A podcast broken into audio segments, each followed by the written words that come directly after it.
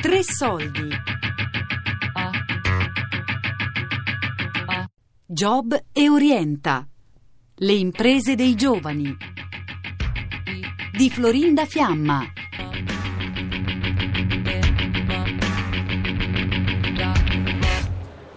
Perché siamo qui? Beh, allora, innanzitutto ci hanno proposto un corso sul punto industria. In che scuola sei iscritto? Quella che presentiamo, Itis Marzotto Valdagno. Io faccio informatico, però c'è anche indirizzo elettronico, tessile, chimico industriale e chimico biologico. E cosa fate qui a Job Orienta? Beh, presentiamo la nostra scuola, stiamo facendo un giro a vedere anche magari il futuro, per cosa ci può offrire il fatto di università, lavoro, eccetera. Ma secondo te si può trovare un lavoro già da quando si è a scuola? Beh, oddio.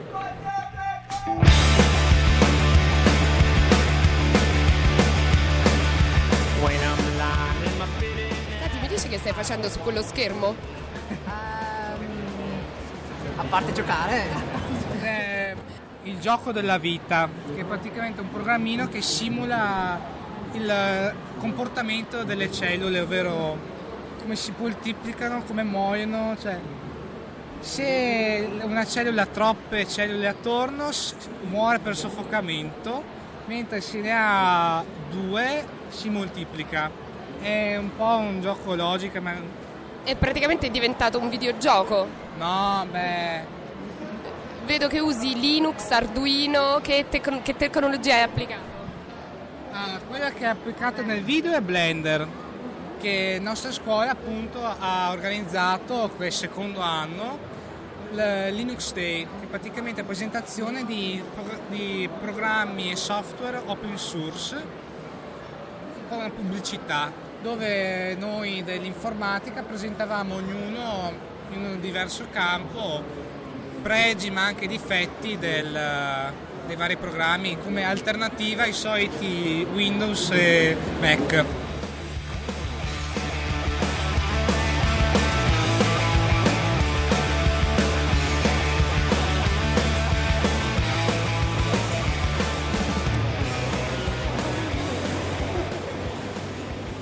Siamo a Verona, a Job Orienta, il salone nazionale dell'orientamento, la scuola, la formazione e il lavoro, che è arrivato alla sua 23ª edizione.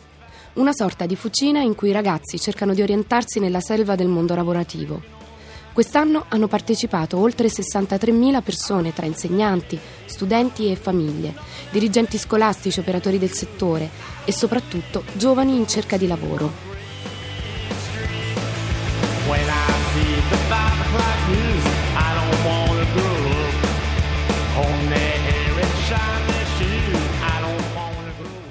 Oggi incontreremo giovani informatici, decoratrici di ceramica, fioristi e giovanissimi esperti nei settori orticolo, florovivaistico, frutticolo e del giardinaggio, orologiai. Dall'informatica e open source al recupero dell'artigianato locale con le roselline di Capodimonte.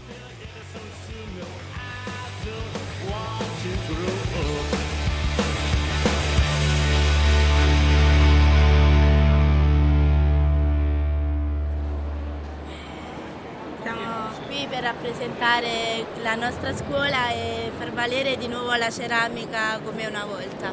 Noi siamo il Giovanni Caselli della Porcellana di Capodimonte e veniamo da Napoli. E adesso cosa stai facendo con le mani? Allora adesso sto facendo una rosellina, proprio quella della rosa famosa di Capodimonte, è diciamo plastica. Iniziamo con fare delle applicazioni plastiche per poi metterle su un pezzo ancora da definire. E il materiale che stai usando qual è? Porcellana. E quando avete imparato a usarlo? Diciamo dal primo, cioè da quando abbiamo iniziato, dal primo anno. E come mai hai scelto questa scuola? Perché lavorare con la ceramica è molto appassionante, proprio i colori, tutto. Quindi si impara sia a modellarla che poi a dipingerla? Anche, sì, c'è anche la decorazione, dopo la cottura e tutto. E Quanto tempo quanto dura la scuola, il corso che state facendo? 5 anni, è una scuola normale. Senti, e quindi secondo te questo sarà il tuo lavoro del futuro? Lo spero tanto, perché ho sempre giocato sia con il DAS, plastilina, queste cose qui, allora sentendo questa scuola ho detto allora ci provo e mi è piaciuta tantissimo. Secondo te una manifestazione come questa, Job Orienta, in qualche modo può aiutare anche tipo scuole come le vostre? Certo. E tipo facendo conoscerci meglio. Qualche curiosità.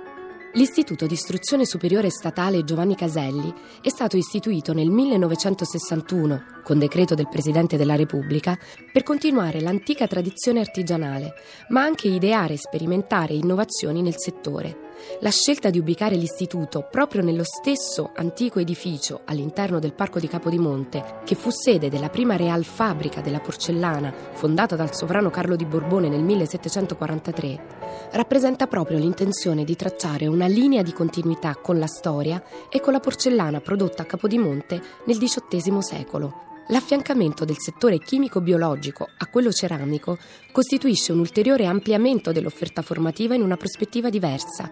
Entrambi gli indirizzi concorrono alla preparazione di personale qualificato e di tecnici specializzati nel settore produttivo ceramico-chimico, alla promozione, allo studio e soprattutto alla tutela della tradizione ceramica del territorio.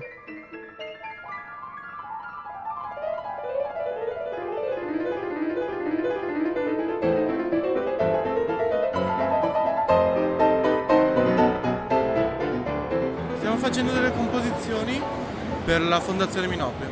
Composizioni di che? Fiori e materiali ausiliari che può variare dalla corteccia bollita alla plastica. Ma perché? Che scuola fate? Fondazione Minoprio, che è l'ITS, che è un corso di 2 anni dopo la maturità. Si studia principalmente la botanica e l'arte floreale, quindi tutto ciò che serve per imparare a fare fiorista. Dammi una mano. Aiutaci. Sì. Allora, qui vedo delle scarpe ornate con dei fiori. Sì. Chi le ha fatte?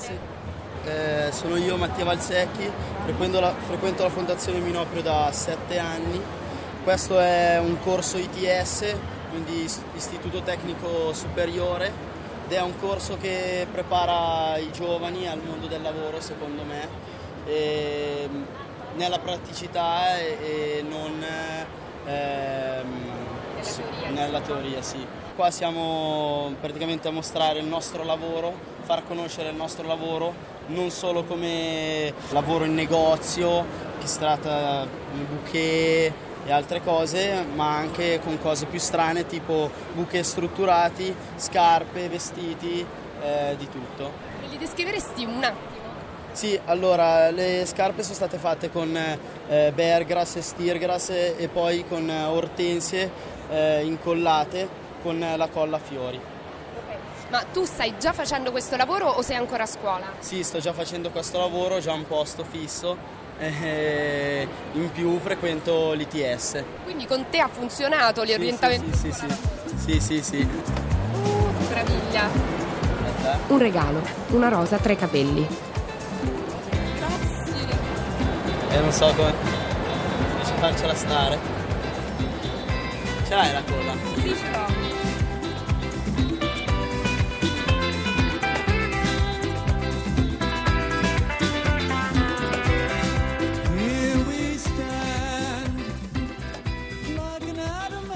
Incredibile ma vero.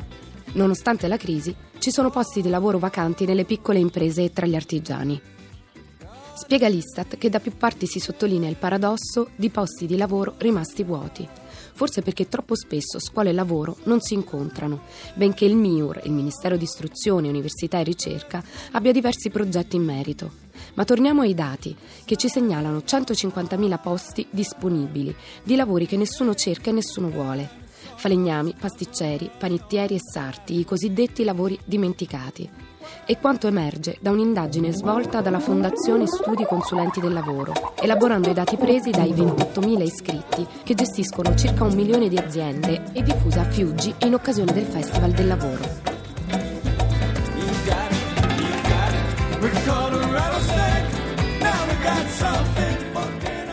Nell'artigianato, la CGA di Mestre ha segnalato l'esistenza di 350.000 opportunità di lavoro dovute alla successione mancata, che rischiano di restare scoperti. I vecchi artigiani stanno lasciando e lasceranno le loro imprese senza rimpiazzi. Allevatori, tappezzieri, falegnami, saldatori, riparatori, mestieri manuali che non attirano più. Anche l'ultima rilevazione Excelsior conferma il fenomeno. Esperti di software e gestione aziendale, progettisti meccanici, operatori commerciali estero, ma anche cuochi, educatori, camerieri, infermieri e riparatori di macchinari e autoveicoli. Capac di Milano, Politecnico del Commercio. E... Quindi non è un istituto superiore? No, non è un istituto superiore, è post diploma il nostro. Corsi da istituto superiore, il nostro corso però nello specifico è post diploma. Cioè, voi siete diplomati in che tipo di scuole? Ognuno la sua, chi istituti tecnici, chi liceo. Nel nostro corso noi ci occupiamo di imparare delle meccaniche degli orologi, quarzo e meccanici e ci esercitiamo per diventare tecnici dell'orologeria. E come mai hai scelto questa scuola? Pura passione. E cosa si insegna per diventare tecnici dell'orologeria?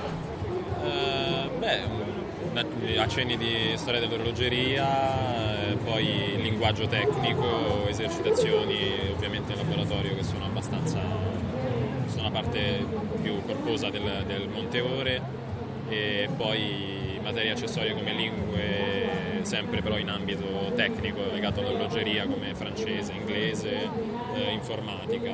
Secondo te c'è spazio per questo tipo di lavori? Sì, è un settore che risente relativamente della crisi economica, comunque c'è poche scuole serie che fanno formazione in Italia, quindi... Per il Corriere del Ticino l'industria orologera ha avuto un 2013 da record. E infatti scrive che, malgrado la crisi della zona euro, le vendite dell'industria orologera in Europa non sono salite solo in Germania e nel Regno Unito, ma anche in Italia, Spagna e Grecia. Così ha sottolineato il presidente della Federazione Orologera Svizzera. Il mercato del lavoro richiede come competenza indispensabile quella di imparare a imparare e a volte di anticipare la domanda. Un buon tecnico non deve rinunciare a una preparazione teorica, ma si forma attraverso il sostegno di un'offerta ampia. Cadono così le antiche separazioni tra le due culture, tra mente e mano, tra astratto e concreto.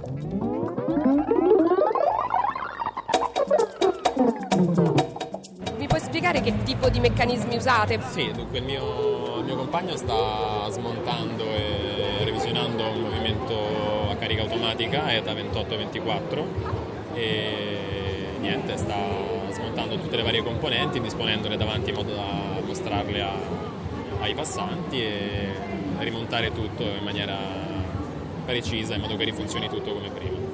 E avete già dei contatti nel mondo del lavoro o li creerete poi successivamente? Beh, quello li creeremo noi successivamente, comunque il corso ci offre degli stage per un totale di 200 ore presso aziende che collaborano con la scuola e quindi comunque abbiamo modo di confrontarci non solo con il nostro corso alla scuola ma anche con il mondo, ambienti lavorativi insomma. Job e Orienta, le imprese dei giovani, di Florinda Fiamma, a cura di Elisabetta Parisi con Daria Corrias e Lorenzo Pavolini. tresoldi@rai.it. Podcast su radio3.rai.it.